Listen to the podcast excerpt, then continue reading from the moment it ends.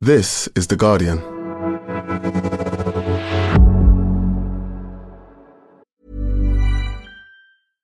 Investiere in dein Wissen mit diesem Podcast. Investiere in deine Zukunft mit X-Trackers ETFs. Unser Anspruch ist es, dich zu inspirieren, deine finanzielle Zukunft selbst in die Hand zu nehmen. Investiere Schritt für Schritt mit X-Trackers, dem ETF- und ETC-Anbieter der DWS. Besuche xtrackers.de und starte jetzt. Zusammen wachsen. Investitionen unterliegen Risiken. Bei diesem Beitrag handelt es sich um eine Werbemitteilung, herausgegeben von der DWS International GmbH mit Sitz in Frankfurt.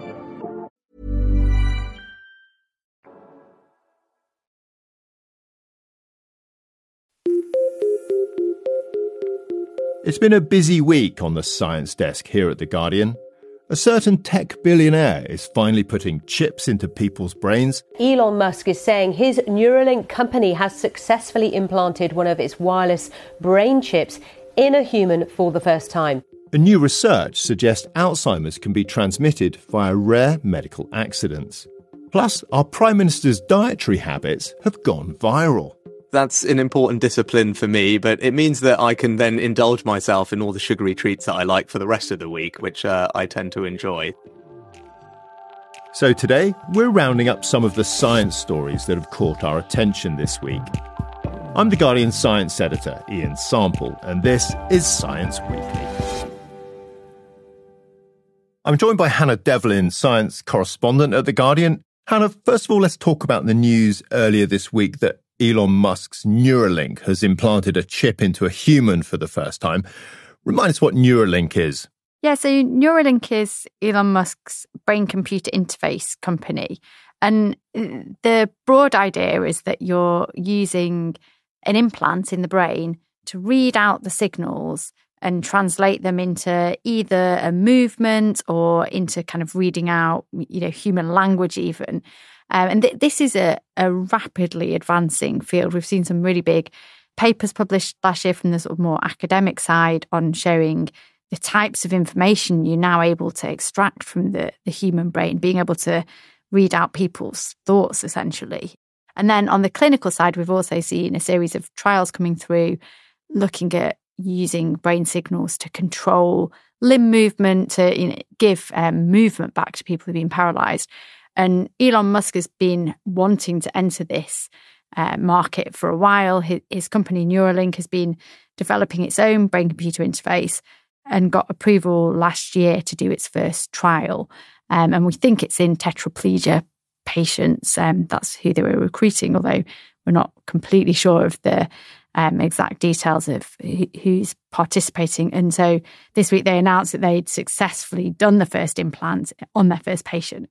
When we talk about implanting chips in people's brains, people might think of sort of postage stamp sized chunks of silicon that are being used, but these are far smaller than that. I mean, how do they work? Yeah, so I mean, you've got to remember here the brain is an incredibly delicate, complex piece of anatomy.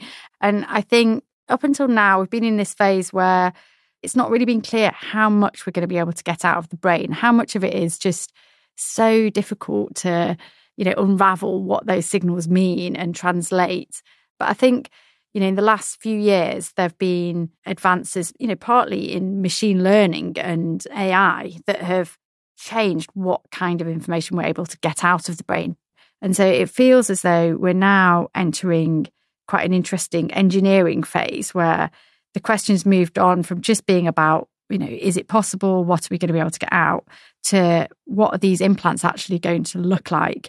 And so the challenge is getting something into the brain or on the brain in such a way that it's in direct contact enough to be able to read out these tiny electrical signals that are flashing back and forward between neurons, but also delicate enough not to damage the brain tissue.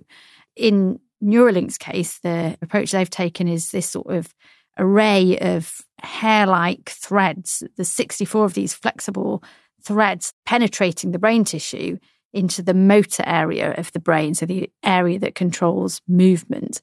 And these threads have got more than a thousand electrodes on them that are picking up these tiny little electrical signals of the neurons and trying to translate that into the intention of the person who's got the implant in the brain so that they can you know, just using their thoughts control the movement of something. And he's indicated that the company's first product is going to be called telepathy, which, you know, fabulous. I mean, it sounds pretty sci fi. Do we know anything about that? I mean, you know, this is Elon Musk for you. A lot of the other companies in this area, the reason why you haven't heard of them, even though, you know, there've been implants going into patients dating back to 2004, they were entirely focused on the clinical applications for very, very severely paralyzed patients. Whereas Elon Musk is just, you know, with everything he does, he's got this grand vision, which, you know, to be fair, is what's made him a brilliant entrepreneur um, and, you know, tech sort of visionary. Although it is worth saying that not all of his visions have come to fruition. But, you know, he sees this as a, a much grander project to be able to give anyone the ability to control their phone or computer through just thinking and you know this idea of super intelligence effectively being able to merge your brain and your thinking with computer power. So i think that is partly what's captured people's imagination that he sees the potential of these devices um, as going way beyond clinical applications. You know i don't know whether that fills you with excitement or dread.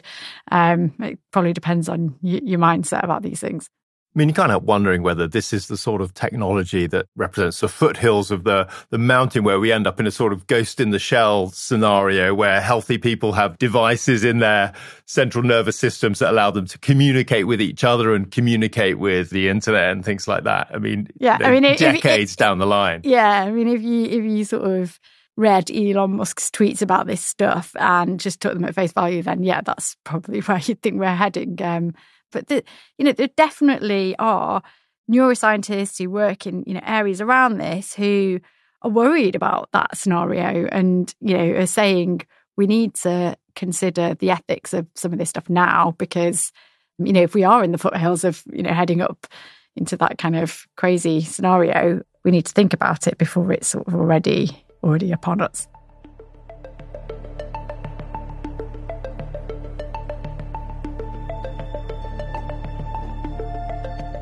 So, Ian, another story that related to brains that got a lot of attention this week was the news of five rare cases of Alzheimer's that have been discovered by researchers at UCL.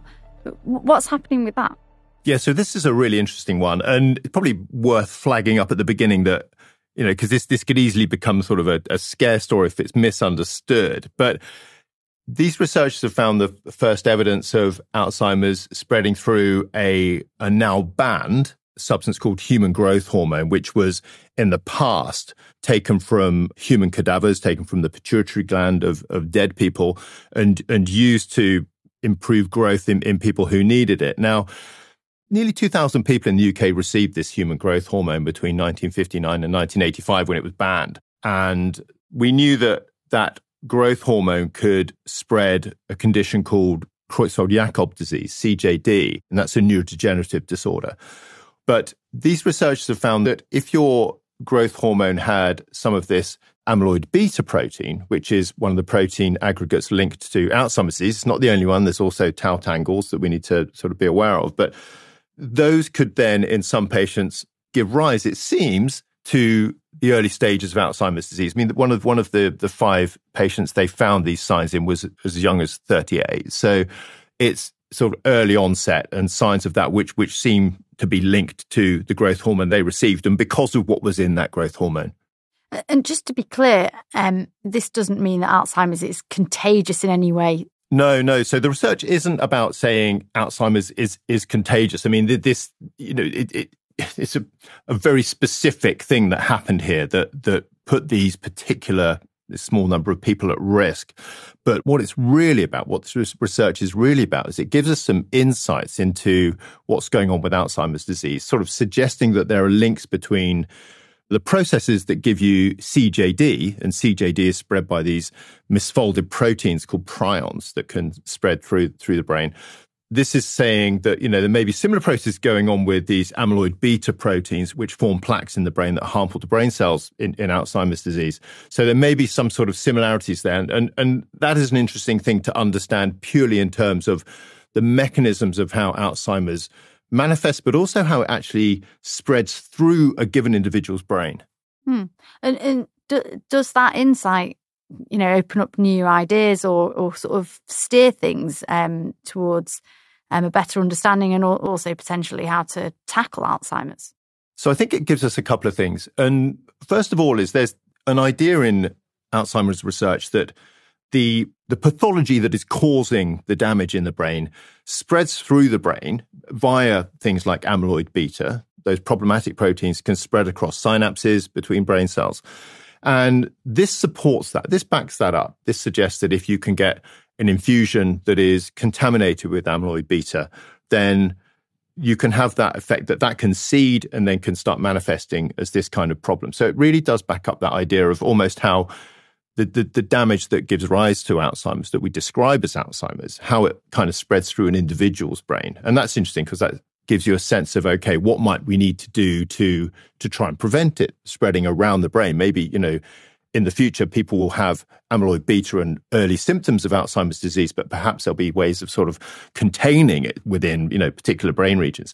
I think the other thing that's really interesting about this is that it flags up and really puts a sort of an extra emphasis on the need to ensure that when you're doing surgery on people with Alzheimer's, you need to make sure that those surgical tools that are used are very well sterilized before they get used in other patients, because this does say that, you know, those, those amyloid beta proteins can be problematic um, if, if they get into other people. Now, that sterilization of all those surgical tools has improved dramatically since the whole CJD problem we faced in the UK back in the 80s and, and earlier. I think that's something that surgeons are on top of, but it flags up again the importance of that, I'd say.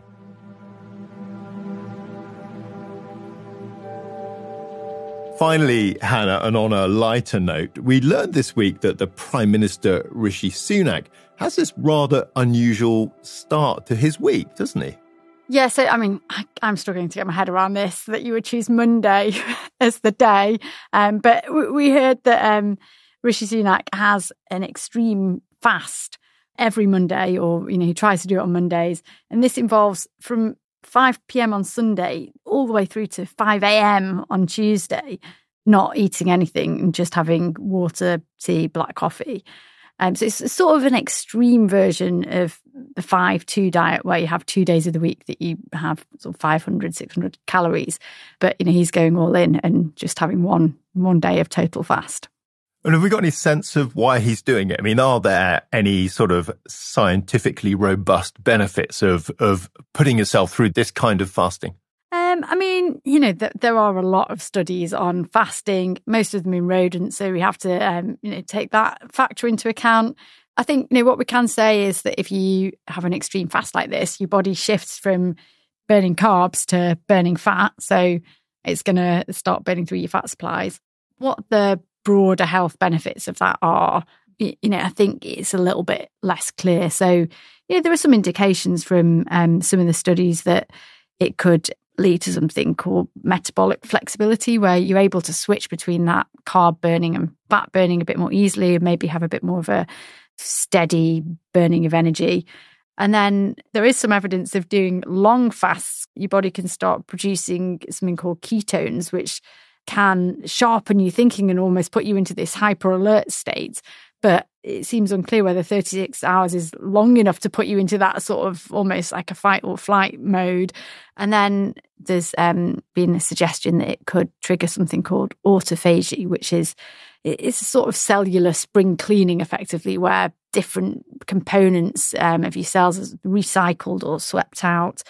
And there is some evidence that this could help with DNA repair, that it could potentially have some sorts of anti-aging properties. But, you know, most of these studies have been done in mice and rats, which have quite a different lifespan, which, you know, probably put on fasts that are more than the 36 hours, however extreme that might feel to us.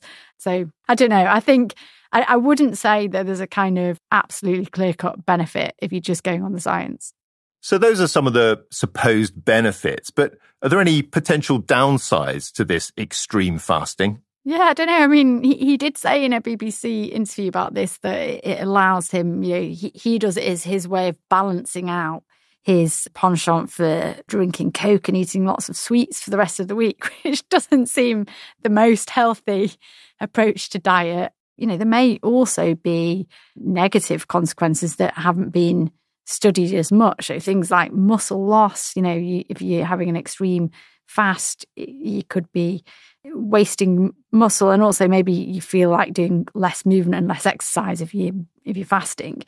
And then you know you've got to wonder what the psychological effects are of having that kind of extreme fast. And it calls into question you know whether your judgment might be affected by just, just feeling really grumpy and hungry. It makes me wonder if our prime minister has a sort of a latent sort of west coast tech bro inside him I mean, it is exactly the kind of thing that you know you hear these sort of Silicon Valley entrepreneurs um, ascribing part of their you know personal success to these extreme fasts, almost a sort of biohacking approach to you know health, and like this obsession with being able to monitor and almost digitize every aspect of your life. I wonder whether it's partly the, the sort of psychological boost you get from seeing maybe you're monitoring your glucose and seeing a little spike of something going up on a screen and thinking, yes, that's had a you know it's had a positive effect on me. Um, I don't know. I mean, it does feel very much in line with that kind of approach to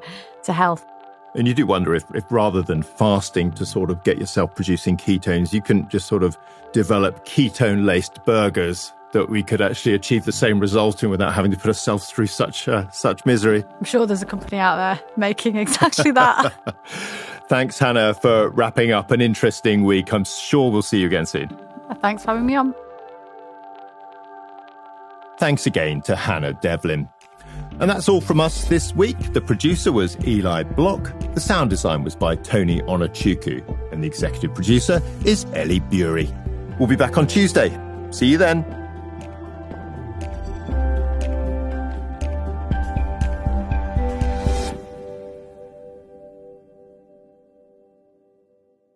This is The Guardian.